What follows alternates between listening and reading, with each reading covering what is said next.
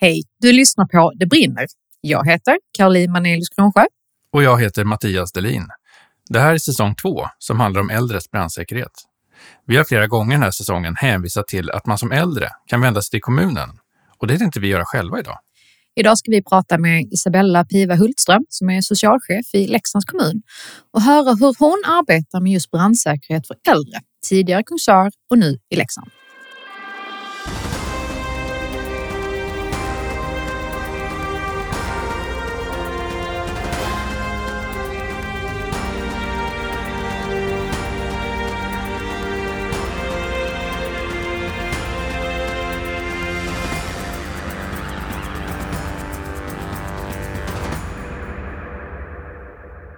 Isabella, välkommen till podden.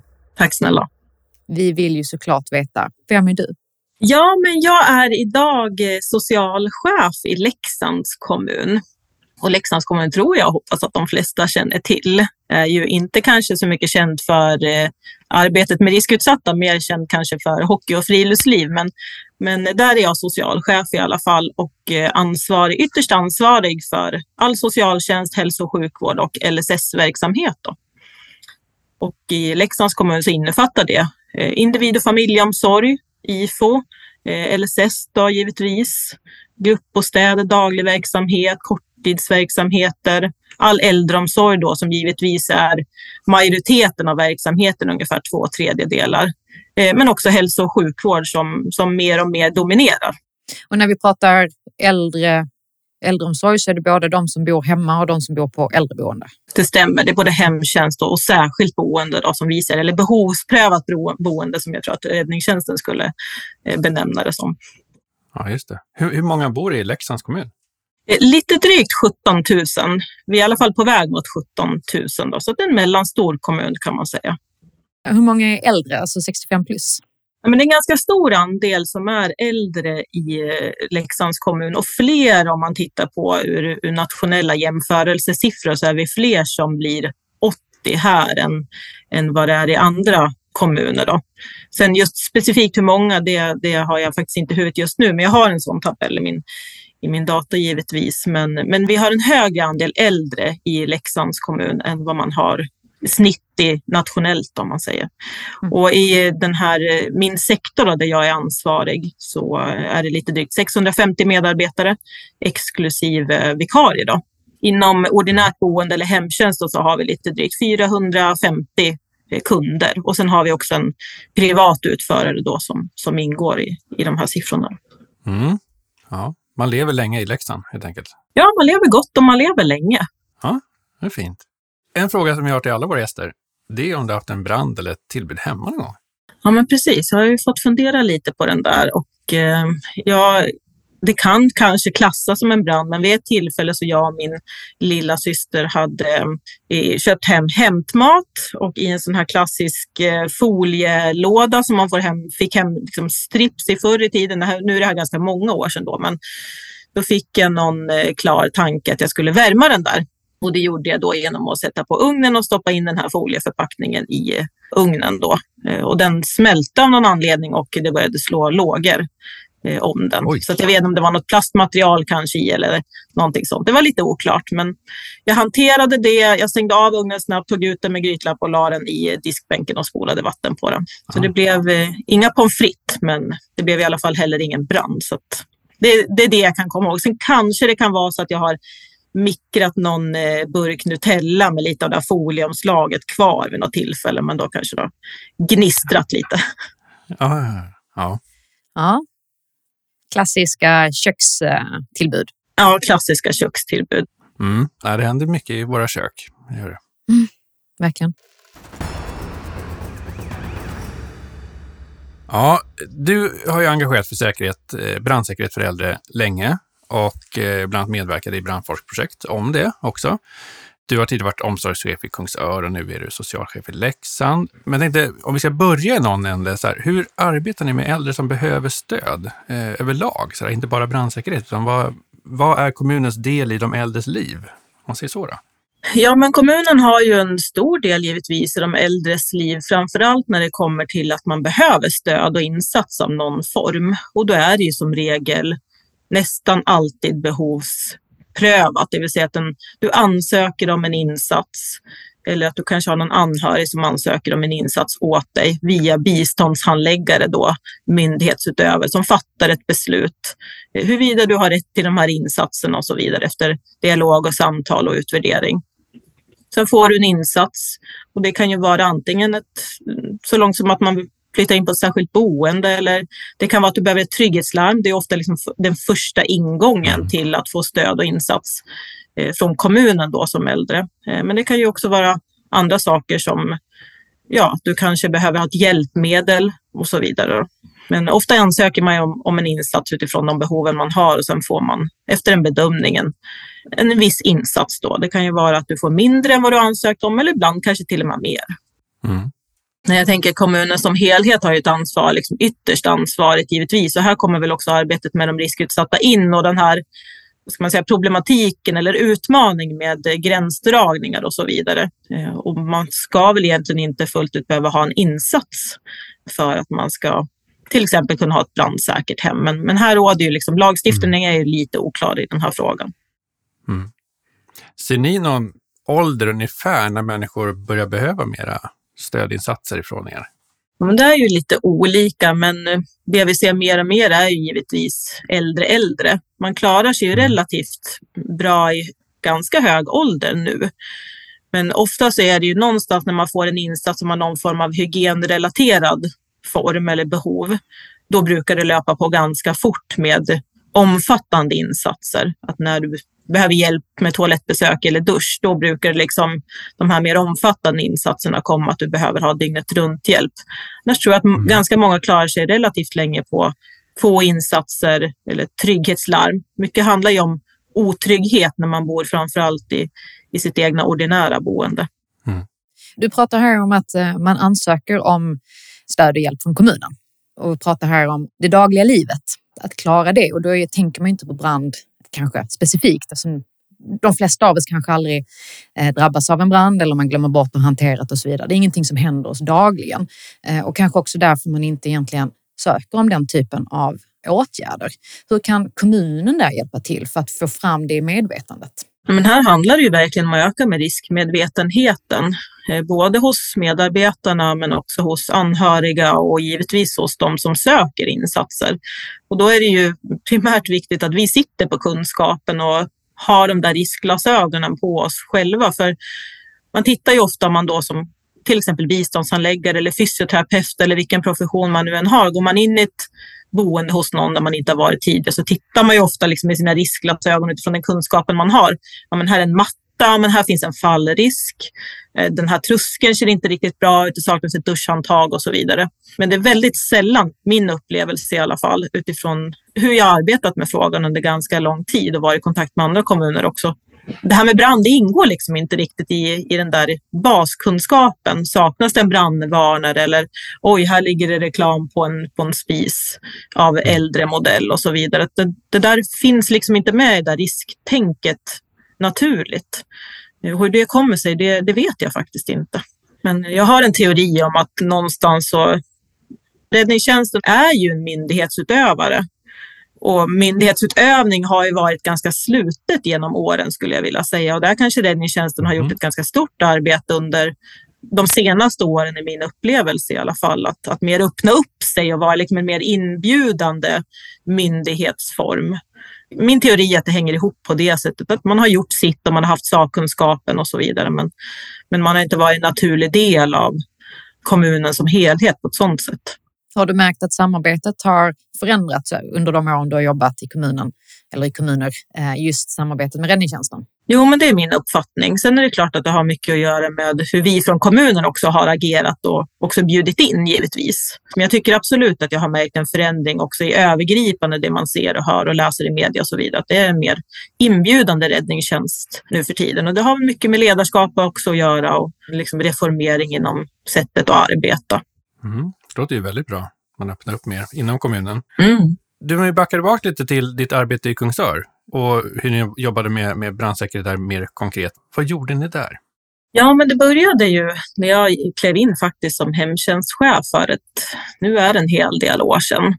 Eh, och då kom jag från, en, eh, från Västerås stad och hade varit liksom chef inom hälso och sjukvård där. Så att Västerås stad är en stor och, och liksom tung, muskulös kommun på det sättet. Mm. Mycket resurser. Eh, det behöver inte alltid vara en framgångsfaktor när man ska göra saker, men, men det finns liksom en ganska utformad modell för säkerhetstänk och ordning och reda på ett, på ett annat sätt.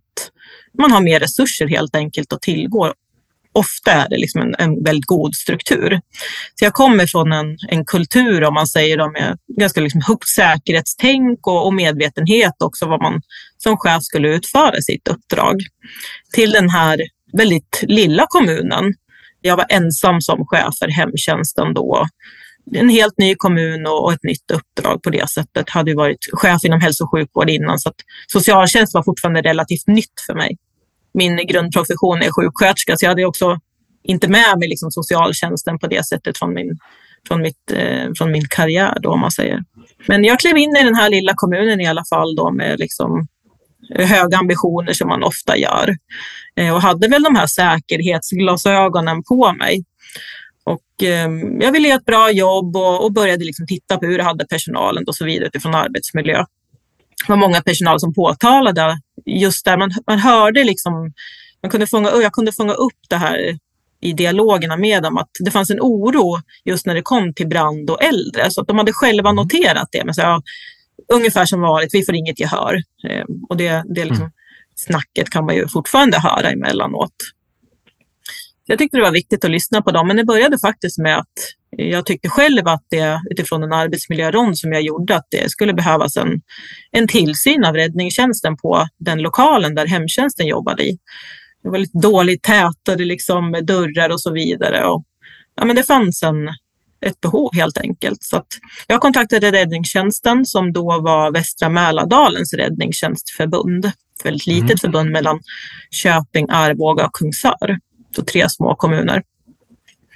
Eh, och sen blev det, har det sen, under senare åren har blivit räddningstjänsten Mälardalen eh, Västerås har klivit med och eh, Surahammar och så vidare. Så nu är det ett stort förbund. Men påkallade en tillsyn eh, på ja, själva lokalen då, för personalen. Och då kom räddningstjänsten dit då och så började vi ha dialog också om det här med äldre och liksom särskilt riskutsatta och så vidare. Så det började väldigt litet att räddningstjänsten erbjöd sig att på en arbetsplatsträff prata om den här frågan och då märkte jag verkligen hur det bubblade hos personalen. Ja, men den där har ju ljus på, hur ska vi göra? Mycket handlade om rökning i, inom mm. hemtjänsten då, givetvis. Dels utifrån ett arbetsmiljöperspektiv, att de tyckte det var obehagligt att gå in i liksom en lägenhet där man också rökte. Eh, och det mm. är ju verkligen ingen, ingen härlig upplevelse att liksom arbeta i en sån miljö. Eh, men också att det fanns en liksom risk för brand och så vidare. Och de här personerna eh, har ju ofta en hel del läkemedel, de kan inte utrymma sig själva. Eh, man har ofta funktionshinder av olika slag och så har man ofta också en hög ålder eller en psykisk ohälsa eller allt det där i kombination. Mm. Och varje sån bit blir ju en risk i sig och så helt plötsligt har man en ganska liksom hög risk Eh, Eh, för att det då ska hända någonting. Så det förvånade mig att det inte hade hänt någonting. Men det är väl också för att personalen är relativt observanta, men det saknades en struktur i, i hur man skulle arbeta med frågan. Så då började jag omvärldsbevaka lite och fick kontakt med Uppsala kommun och en eh, kille där som hette Daniel som hade jobbat, eh, ja, men han var brandinstru inspektör och hade jobbat med frågan tillsammans med Uppsala kommun och de hade tagit fram en checklista eh, som var fyra A4-sidor eh, och försökte implementera den här hemtjänsten. Så jag ringde honom och han sa att jag delar med mig av allt material som jag har. Så han skickade mig precis allt material. Eh, och det han sa var att vi, vi lyckades inte. Och vi lyckades inte för vi gjorde det för krångligt. Det var fyra mm. sidor i den här checklistan och det var liksom ett A och ett B och svarar du rätt på B eller fel på B, då skulle du vända på en sida och så skulle du ringa en person och så skulle du skicka en remiss och så skulle, det, liksom, det försvann på vägen. Ja. Så han sa så här, men tips, tips från mig det är att gör det enkelt i så fall. Och någonstans så föddes väl den här, som har blivit lite sloganen då, Think big, act small, start now. Som sen har hållit i det här, vad ska man säga, det är inget projekt längre utan det är ett arbetssätt som man har i Kungsörs kommun. Då. Så att, ehm, ja, men på den vägen är det. Så jag tog till mig det här materialet, eh, förenklade det då verkligen utifrån hans tips och det resulterade i en checklista med då fem punkter. Eh, och de fem punkterna var, ja, men finns det en fungerande brandvarnare? Inte bara finns det en brandvarnare? Eh, finns det reklam på spisen? Är personen rökare? Kan man utrymma sig? Ja, det var väl de punkterna som fanns och sen tillkom då, eh, finns det elektrisk utrustning som behöver ses över. Och sen så bara provade vi att ett antal medarbetare inom hemtjänsten fick ta med sig den här checklistan ut. Man vände på den här checklistan också som då var max, det var liksom en A4-sida eller är en A4-sida. Vände man på den här då stod det också på baksidan vad man skulle tänka på att men till exempel en brandvarnare ska kunna täcka ett visst område, annars behöver man ha två. Eller om du ser reklam på spisen, ta bort det. Det var liksom superenkelt och pedagogiskt. Eh, inom hemtjänsten så är det ju det är mycket vikarier. Inte alla har svenska som modersmål. Det behöver vara väldigt, väldigt enkelt för att man ska kunna, det behöver vara lätt eh, att göra mm. rätt. Ser ni någon effekt av det här? Ja, men ganska snart såg vi att eh, vi hade ungefär då, när det var den lilla, lilla skalan då, på den här första lilla hemtjänstgruppen, att vi hade elva stycken som hade en hög risk men som inte kunde utrymma sig vid en brand. Eh, och då står man ju där och tänker, så, vad ska man göra liksom med de här personerna då, annat än att skapa en medvetenhet. Men också på den här baksidan av checklistan står det ja, kontakta anhöriga eller se till att ordna ett inköp så att man kan köpa en brandvarnare. Så vi satte det upp ganska snart en hel del brandvarnare eller bytte batterier också i några. Mm. Så det var liksom små åtgärder som kunde sättas in. Och det var väl då vi såg att behovet är ju stort. Vi behöver ju liksom göra det här i, i stor, så stor skala som möjligt, men fortfarande hålla det så där litet och enkelt. Har ni gått vidare sen med, med fler initiativ utöver checklistan? Ja, det här rullade ju på egentligen. Sen kom det en pandemi också. Men istället för att stanna upp som vi gjorde med mycket annat så fortsatte vi att jobba med det. Alltså de fortsatte inventera, för de gör ju fortfarande besöken. Pandemi eller inte så kunde de ta den här checklistan och de behövde inte ta med sig någon annan utan det var liksom hemtjänsten själva som kunde göra det här. Och jag tror att det är det som är framgångsfaktorn. Det krävde inga liksom massiva utbildningar eller så utan det var liksom väldigt enkelt och de applicerade den också hemma. Många vet ju att man fick upp liksom mm. den här riskmedvetenheten. Då pratade med anhöriga om det och så vidare. Då.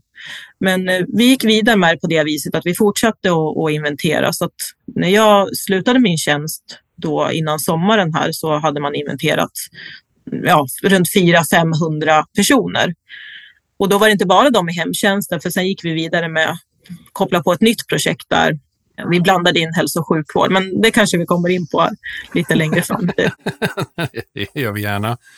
Hur ofta gjorde man eh, den här kontrollen flera gånger hos samma person? Att efter några år så gjorde man samma kontroll igen eller var det ni gjorde det som en gång på varje brukare? Nej, men vi hade som Först skulle vi liksom grundinventera alla och sen så ja, skrev vi fram en kort riktlinje då bara för, för cheferna då att kunna ha med i sina årshjul. Att, att göra det här en gång per år eller vid behov om det blev ett förändrat eh, hälsotillstånd till exempel. Då. Mm. Eller att man fick ett annat typ av läkemedel och så vidare. Då hade man liksom en liten sån där pling att nu, nu gör vi en ny inventering. Då. Så det där snurrade på. Och vi, jag tror att vi satte upp ett 30-tal brandvarnare och bytte batterier. Eh, och jag tror att det kom upp 10-15 spisvakter. Eh, och sen var det andra åtgärder som brandförkläden. Och sen gjorde vi också det här på våra trygghetsboende då, som ett sånt där ja, mellanboendevariant. Så där implementerade vi det också. Och sen så, som sagt, så gick vi vidare med det här projektet inom hälso och sjukvård då, där biståndshandläggaren tog med sig en arbetsterapeut hem vid första besök. För vi ja. Eh, ville ett projekt att minska insatserna när man sökte att tidigt få med en arbetsterapeut. Annars går det hem en biståndshandläggare och så får man som regel nästan alltid 100 procent av de insatserna man söker. Men kommer mm. det med liksom någon från förebyggande professionen så ja, men har man ju andra ögon med sig och, och, då såg vi också att insatserna minskade. Så då tog vi med det här med brand eh, och särskilt riskutsatta vid det här hembesöket. Och de här personerna hade ju inga insatser från oss sedan tidigare. Och det resulterade faktiskt i en, en hel massa spisvakter och, och, andra åtgärder kopplat till just brand. Och det var ju sådana som vi aldrig hade kommit i kontakt med förrän de hade haft ja, men insatser. Ja. Det, det du nämner här, det kommer ju med en prislapp också. Spisvakterna till exempel och så vidare. Kanske även tiden att, att göra de här inventeringarna. Hur resonerar man i kommunen kring det? Ja, men det kom egentligen inte med någon prislapp för den här checklistan som de tog med sig, eh, hemtjänstens personal, och den, den gick så pass fort att den, liksom, den tog ingen extra tid. Sen har inte mm. Kungsörs kommun har inget LOV-system, alltså lagen om valfrihet, utan man har bara hemtjänsten i egen regi eh, och man har inga privata utförare.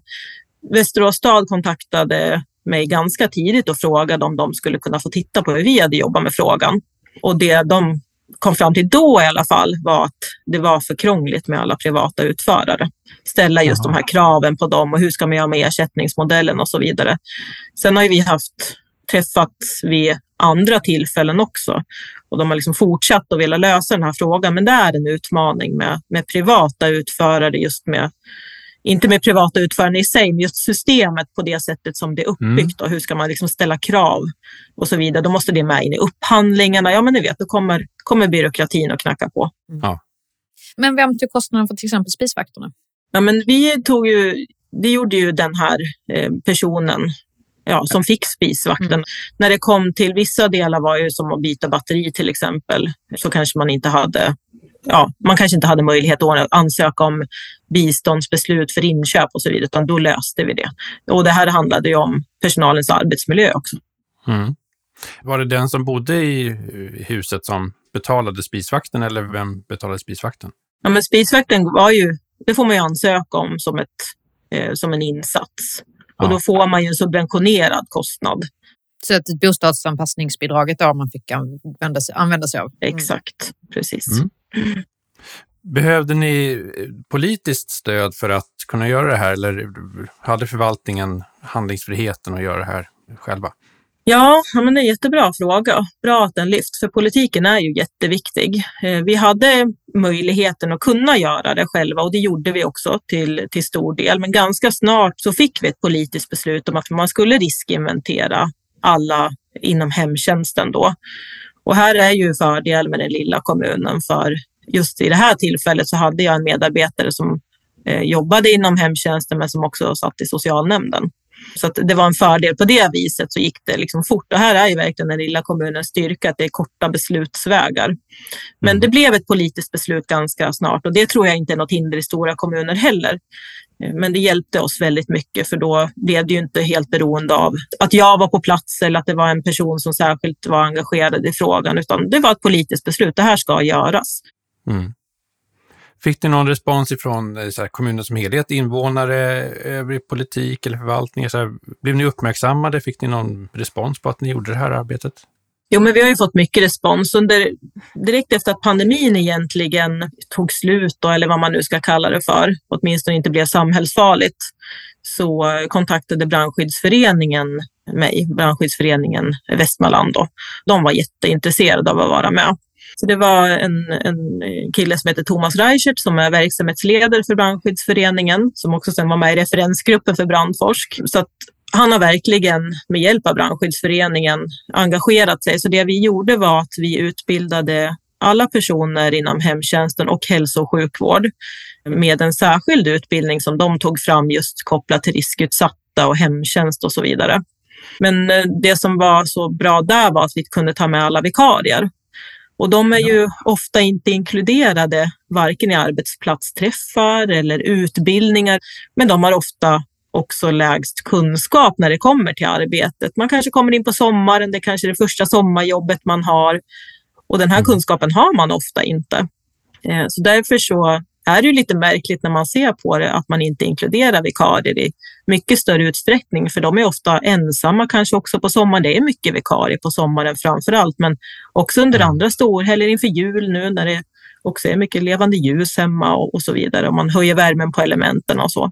Så att vi inkluderade alla vikarier så att de fick vara med på det här och de hade väldigt många av de vikarierna hade aldrig genomgått en brandutbildning, alltså en, en vanlig traditionell brandutbildning. De hade aldrig hållit i en brandsläckare ja. och så vidare. Då. Så det fick de göra. Och då hade vi liksom först då en teoretisk utbildning, eller Thomas i det här fallet via Brandskyddsföreningen hade en teoretisk utbildning. Och sen hade vi byggt upp en lägenhet i, i ett gammalt boende som vi hade som inte användes just då. Eh, där vi hade gjort den här checklistan då fast i fysisk form. Så vi hade lagt reklam på en gammal Jaha. spis och liksom skruvat ur batterierna och sådär. Så, så då fick de gå upp och titta i den här lägenheten och, och liksom, ja, men ha dialog med varandra. Och sen fick de också gå ner och fylla i den här checklistan. Vad var det de såg och så vidare. Mm. Eh, så det blev eh, väldigt lyckat. verkligen lyckat ska jag säga. Och där var också hälso och sjukvård med. Och i det här så fick vi också möjlighet då via Brandskyddsföreningen som ansökte om medel i sin tur att få eh, brandfilt, brandsläckare och sen så placerade vi ut de här testhornen då, som en sån där skohorn som jag hört att ni har nämnt här på den tidigare, ja. som man testar brandvarnaren med. Så det kunde vi lämna ut till, och då valde vi att göra det till alla personer som hade kognitiv svikt. För det är ju en, en särskilt riskutsatt grupp i den där särskilda riskutsatta gruppen kan man säga. Ja, ja. Där gäller det verkligen att ha ordning och reda. Just det här med placering, för det kan vara så att man skruvar upp en brandvarnare och så skruvar personen ner den. Och så skruvar man upp den och så skruvar de ner den. Så flyttar den på brandsläckaren och den här brandfilten den vill jag inte ha. Så att där var det verkligen ordning och reda på strukturen med den här riskbedömningen. Hela tiden har de här riskglasögonen. Mm. Och även om vi gjorde den här riskinventeringen en gång per år så det i sig spelar inte så stor roll, utan det viktiga är ju att du har den här riskmedvetenheten hela tiden vid varje besök. Ja. Och därför är det ju så viktigt att det blir så enkelt som möjligt, att alla medarbetare kommer ihåg det. Det tar ingen tid, det kostar inga pengar. Du behöver inte göra någon extra dokumentation. Det ska bara liksom vara så naturligt, precis som att du tittar om en tröskel liksom ligger fel eller någonting sånt. Mm. Ja, fantastiskt. Vilket arbete. Spännande med den här lägenheten tycker jag. Ja, Verkligen. jätteroligt var det. Ja, det var så roligt den här dagen. Jag var ju där och liksom spanade och så där när de var med. Ja, det var verkligen bra stämning och de tyckte det var roligt. Och framförallt var det ju vikarierna då som inte hade fått gått en traditionell brandutbildning och det får de som regel inte göra. Mig veteligen i alla fall alltid in, inför sommarvikariat och så vidare. Nej. Ja, det är ju någonting alla behöver någon gång i sitt liv, eller flera gånger faktiskt. Nu, eh, nu börjar du om i Leksand. Har man kommit längre där än vad man hade gjort Kungsör när du kom dit? Finns det ett påbörjat arbete? Och framförallt, vilka lärdomar tar du med dig från Kungsör? Med vad som har fungerat och inte har fungerat? Vilka fällor ska man undvika och så vidare? Nej, men man har inget sådant arbete pågående i Leksands kommun. Och jag tänker också att det är precis som när jag kom från Västerås stad, man inte heller hade något sådant arbete då, utan det är inget naturligt arbete i en kommuns äldreomsorg att jobba med särskilt riskutsatta och brand. Vi är jätteduktiga på att förebygga när det kommer till trösklar och duschhandtag och så vidare. Men det här med brand har, precis som vi pratade om tidigare här, helt egentligen missats. Så nej, man har inget sådant arbete pågående i Leksands eh, kommun, eller hade inte det när jag kom. Så vi, det är ju en fördel givetvis, att det är egentligen bara att sno och glo från det egna arbetet ja. och börja implementera det. Och jag har Eh, ju varit också vikarierande avdelningschef här under hösten för under en omorganisation kan man säga för just hemtjänsten. Då. Så att jag har varit chef över hemtjänstens chefer samtidigt som jag varit socialchef här då, under den här eh, hösten innan jag tillsatte en, en ny avdelningschef. Då. Så att då kunde jag ju lite snabbt börja prata om de här frågorna. Just det. Så att eh, de eh, fick gå en särskild utbildning som faktiskt eh, kommunen har köpt in i samarbete med räddningstjänsten då, just kopplat till ordinärt boende. Så den har alla gått. Och sen låg det väldigt bra i tiden för vi skulle precis påbörja upphandling med nytt trygghetslarm. Så mm. då hade vi en möjlighet att få med nu då att koppla brandlarm till trygghetslarmen. Då. Och det var en sån där sak som, som inte nog hade kommit upp på tapeten annars om, inte, om, om vi inte hade arbetat med frågan i Kungsör, om man säger, och jag hade haft med mig det behovet. Då. Så det kommer med i vår upphandling nu. Då. Sen så eh, kommer vi att påbörja samma arbete, eh, precis som vi gjorde i Kungsör då, med den här checklistan. Eh, jag har en fördel att vi har en, en kille på hemtjänsten som är teamledare, som är liksom nära både medarbetarna och cheferna då, som också har varit deltidsbrandman i 23 år. Mm här i Leksands kommun. Då, så att han kommer att bli en liksom, naturlig spelare in i, i det här arbetet. Mycket handlar ju om att hitta, även om det inte ska vara sårbart, så är det viktigt att hitta nyckelpersoner som, ja. som tycker att de här frågorna är viktiga och kan liksom föra det här arbetet ut i organisationen. Mm. Jag, jag, tänkte på det du, du nämnde här, eh, din kunskap eh, när ni skulle upphandla trygghetslarmen igen. för att koppla det här då till brandlarmet eh, eller till brandvarnarna. Hur ser det ut i kommunerna generellt, alltså mellan förvaltningar och, och den kunskap som finns inom olika förvaltningar, att kunna ta hjälp och inhämta kunskap när man inte vet att man ska hämta den kunskapen. Förstår du vad jag far efter? Eh, att, att här skulle eventuellt eh, räddningstjänsten eller en annan förvaltning kunna ha den kunskapen. Mm. Nej, men jag tycker att det är en jätterelevant fråga och det är en, ja, jag vet egentligen inte om det finns något bra svar på den, men jag tror, precis som jag också hörde tidigare i något av poddavsnitten, att räddningstjänsten behöver nog vara den där faktorn som fyller på med den där kunskapen. För som mm. regel finns inte den här kunskapen liksom generellt. Det är i alla fall min upplevelse. Och vi ser ju också hemtjänst. Eh, pensionärsorganisationerna tar ju sedan förra året fram någonting som heter hemtjänstindex. De samlar in material från fyra olika områden i hela Sverige, då, från alla, all hemtjänst egentligen i alla kommuner. Och sen får man ett visst antal poäng och så liksom står man sig på en lista man är liksom ja, bra eller dålig. Då. Och där finns det faktiskt med i år, nu som är andra året de gör det här. Förra året var det inte så mycket uppmärksamt, men i år så är det liksom stor uppmärksamhet kring den här hemtjänstindex. Då. Och där har de faktiskt tagit med om kommunerna har brandlarm kopplat till trygghetslarm. Så det är också en viktig fråga som, ja verkligen, och den där är, blir intressant att följa. Ehm, för det kan vara så då att helt plötsligt så tycker kommunen att nu är det här viktigt att få med för att det kommer också generera ett högre betyg i det här hemtjänstindex. Ja. Ehm, så det är bra på det sättet att man kan eh, motivera. Då. Ehm, mm. Men jag tror att det är eh, hem, eh, räddningstjänsten behöver fylla på med den här kunskapen generellt till, till kommunen och kanske till socialcheferna framförallt som är ytterst ansvariga i kommunen att det här är en viktig fråga och den här behöver finnas med i, i det dagliga arbetet. Mm. Det är lite olika i, i landet eh, om man har räddningstjänst i sin kommun eller om man har räddningstjänsten i ett förbund där kommunen är med. Eh, har du träffat på båda varianterna eller har du bara jobbat med förbund? Ja, men jag har ju utifrån de uppdrag jag haft jobbat med förbund. Men eh, vi har ju varit i kontakt i Kungsörs kommun med olika kommuner och vi hade också eh, Västervik på, på besök. Då. De var ju mm. lite en sån där eh, spelare som vi gärna ville slå. De hade kommit liksom längre än oss och då var det liksom, lite tävling från vår sida i alla fall. Då. Men också bra utbyte givetvis. Och de har ju kommunen, i kommunen räddningstjänsten i egen regi. Och min uppfattning är att det klart att det är kortare beslutsvägar. Det är samma politiska organ som styr och det är nog lättare. Ofta kanske man också sitter lokalt nära varandra på ett annat sätt. Och relationer är ju jätteviktigt i de här arbetena. Att ja, man tar ett ansikte på varandra och man liksom bygger upp relationer över tid så är det också lättare att, att samverka. Eh, så är det ju.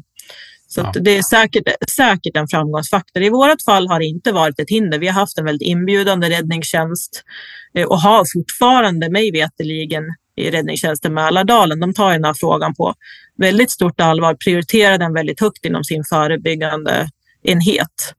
Och då finns det ju liksom en, en tydlig agenda från den ledningen där om att det här är en fråga som vi ska jobba med. Så det har inte varit ett hinder i alla fall i de uppdragen jag har haft, men jag kan tänka att det är klara fördelar givetvis att det är i egen regi.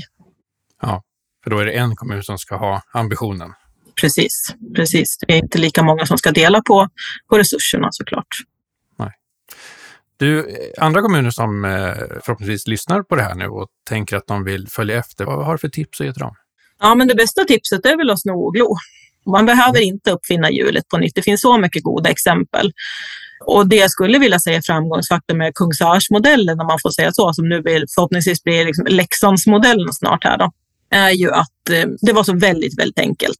Det är inte två checklistor som blir en remiss, som blir en, ett underlag eller en katalog eller ett samtal eller så, utan det är liksom en checklista och en baksida. Och det är liksom det man har att förhålla sig till och det är klarspråk. Inget krångligt fackspråk, det ska inte vara svårt att förstå. Och någonting som verkligen gjorde mig lycklig i själen var faktiskt inför sommaren förra året, ja för förra året blir det ju nu då. Då var jag på kommunhuset, jag hade mitt kontor i Kungsörs kommun, det här var innan jag slutade min tjänst då. Och då hade hemtjänstcheferna skulle ha vikariemöte inför sommaren. Och eh, så stod det folk i, i korridoren när jag liksom var på väg in och då stannade jag och pratade lite. Ja, men vad, vad, liksom, vad har ni gjort då? Och då var det en vikarie.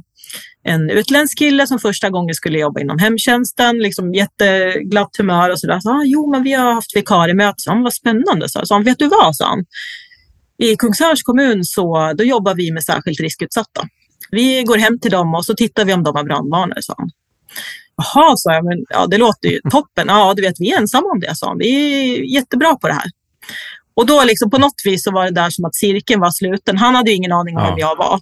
Och jag visste att han var vikarie för det var vad han hade presenterat sig som. Utan han liksom mm. hade tagit till sig det där på ett sätt att de själva hade ägandeskapet. Det var ingen chef som sa att de skulle göra något och det var, det var liksom inget skallkrav som de upplevde på det viset, utan det här var någonting som, som de hade tagit över ägandeskapet över, för de hade blivit inkluderade och de fick vara delaktiga från start i och få de här utbildningarna. Så att de liksom på något vis kände att det här var deras. Och då, mm. ja men det gjorde mig verkligen glad. Att då kunde jag liksom backa och sådär. Nu, nu är jag klar lite grann. Mm. Fantastiskt. Mm. Vi tänker på, det finns oftast anhöriga eh, till eh, de riskutsatta.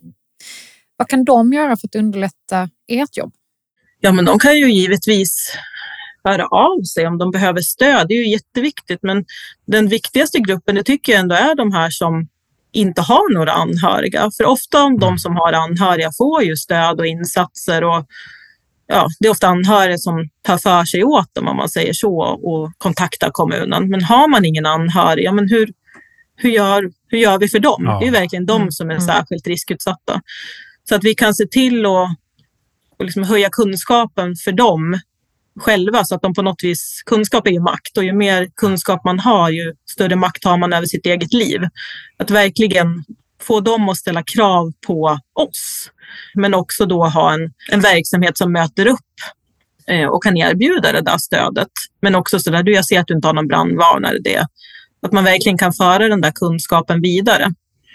Eh, sen har vi försökt i liksom längre utsträckning att trycka på det här. Vi försöker få till ett prejudicerande fall med att via bostadsanpassning få sprinklers hemma hos de som vi hade som inte kunde utrymma sig var rökare i kommunen. Då. Men där tog det faktiskt tvärstopp från bostadsanpassningen och vi försökte verkligen i omgångar. Så att, ja, där finns det mycket mer att göra övergripande från, från kommunerna i, liksom, i stort. Då. Det skulle vara en fördel om det kom till ett prejudikat i just det fallet. Men jag tror också att regionen kan göra mer. Jag tror att eh, hjälpmedelscentralerna skulle kunna erbjuda den här typen av skyddsutrustning som hjälpmedel, till exempel sprinklers. Varför skulle hjälpmedelscentralerna från regionerna inte kunna ha det som ett hjälpmedel? Ja, det är en bra tanke. Eh, jag tror att den är, den är viktig att jobba vidare med. Att fler har kunskapen och att fler ger stöd till de som behöver hjälp. För det är inte de som sitter på kunskapen. Instämmande. Ja, att hjälpen finns lättillgänglig. Ja, men lite på hyllan sådär. Att man inte behöver uppfinna hjulet varje gång som du är inne på. Att det måste finnas i systemen färdigt. Precis, så att alla tänker sätter den här frågan på agendan. För varenda gång man tyvärr läser om att det är en liksom fullt utvecklad brand i ett särskilt boende eller i trygghetsboende eller i ett ordinärt boende. Så liksom alla ja. drar ju verkligen det här till sig och tycker att det är otroligt obehagligt. Och det är ju inte bara stora kostnader utan det är ett stort lidande också. Och många gånger så drabbas ju grannar och anhöriga. Alla blir på något vis drabbade när det sker en, sker en brand. Mm. Eh, så att ju mer förebyggande vi kan arbeta, att alla tar sitt ansvar i det. Sen är ju utmaningen med förebyggande, det är svårt att mäta vilka effekter det har eftersom att det aldrig inträffar förhoppningsvis. Så då är det också svårt att räkna liksom på vilken nyttoeffekt det har i framförallt ekonomiska termer då, som ju gärna är det man vill räkna i. Eh, men vi vet ju att det har det. Ja. ja, där finns nog mycket att göra och inte minst på nationell nivå så att man som kommun, även om man är en liten kommun, har någonting att jämföra sig mot för att den egna datan kan ju bli lite för liten. Ja, men precis. Jag hoppas verkligen att politiken tar ett mer övergripande nationellt ansvar. Det vill jag jättegärna skicka med. Vi hade ju ett, eh, ja, ett brandskyddstoppmöte i, tillsammans med Länsförsäkringar som också då var de som hjälpte till och, och att vi kunde få de här brandfiltarna tillsammans mm. med Brandskyddsföreningen då, och brandsläckarna och de här testtornen. Då anordnade vi ett, ett eh, stort möte. Där var faktiskt Socialstyrelsen på plats och MSB var där och eh, även Brandskyddsföreningen. Då. mm. och deras expert Lars Brodin. Eh, och så föreläste vi alla, vi fyra då, jag föreläste om den här Kungsörsmodellen. Och både Socialstyrelsen och MSB är ju liksom otroligt engagerade i frågan. Det finns ju jättebra ja. material, men det är så långt ifrån verkligheten på något vis. Att det här lokala och enkla, att den här vikarien tar till sig det här, det är så långt ifrån, även om det finns bra mm. material. Men de går inte in på Socialstyrelsens hemsida och tittar och, och liksom skriver ut material. Det, det, blir för långt ifrån helt enkelt. Men det som Lars Brodin sa då i alla fall gällande politik var att man hade försökt att anordna ett eh, en form av föreläsning eller workshop liknande på nationell nivå i riksdagen just kring den här frågan. Men det hade faktiskt varit så få anmälda riksdagsledamöter så att de var tvungna att ställa in. Och det tänker jag att det skickar en, en ganska tydlig signal om vilken icke prioriterad fråga det här är. Just med, med anledning av den frågan, vi, vi blir ju äldre och äldre och vi har en politisk vilja att man ska bo hemma så länge som möjligt, vilket ju skapar utmaningar för er i kommunerna. Hur ser du på framtiden? Jo, men jag ser positivt på framtiden, verkligen. Kvarboendeprincipen som du säger, den är ju, men den är ju verkligen tydlig. Vi ska kunna klara utmaningen med, den, med demografin, att vi blir äldre. Då kommer folk, behöver man bo kvar hemma i längre utsträckning mm. och många vill ju också det. Men jag ser positivt verkligen, för vi har mycket mer kunskap. Nu har jättemycket kunskap. Jag tänker rent byggnadstekniskt så i nybyggnationer så sker det ju väldigt mycket och man har ju med den här frågan som prioriterad när det kommer till ja, men, byggnadstekniska delar och så vidare. Så det tycker jag är jättepositivt. Jag, medarbetarna framför allt, skulle jag vilja säga, jätteengagerade i de här frågorna. Mm. Chefer är engagerade, medarbetare är engagerade. Man vill verkligen göra bra. Eh, men vi behöver ju stötta upp med kunskap givetvis och sen också i de här tiderna som det är med ekonomin ändå säga att den här frågan är viktig. Den ska inte ja. nedprioriteras, men också hitta sätt att göra att det inte alltid behöver kosta mycket eller behöver ske stora utbildningsinsatser och så vidare, utan göra det man kan utifrån det man har. Men jag ser jättepositivt på framtiden. Det har hänt jättemycket. och Forskningen går ju framåt och det är en prioriterad fråga från myndigheterna. Och räddningstjänsten är mycket mer liksom inbjudande och välkomnande. Jag tycker att kommunerna är, liksom, bjuder in mer och, och vill ta ansvar i inte bara den här frågan. Så att, ja, men jag tror absolut att vi eh, har en jätte, jättepositiv liksom, framtid inför oss. Det, mm. så, det måste jag tro. Det låter jättebra tycker jag.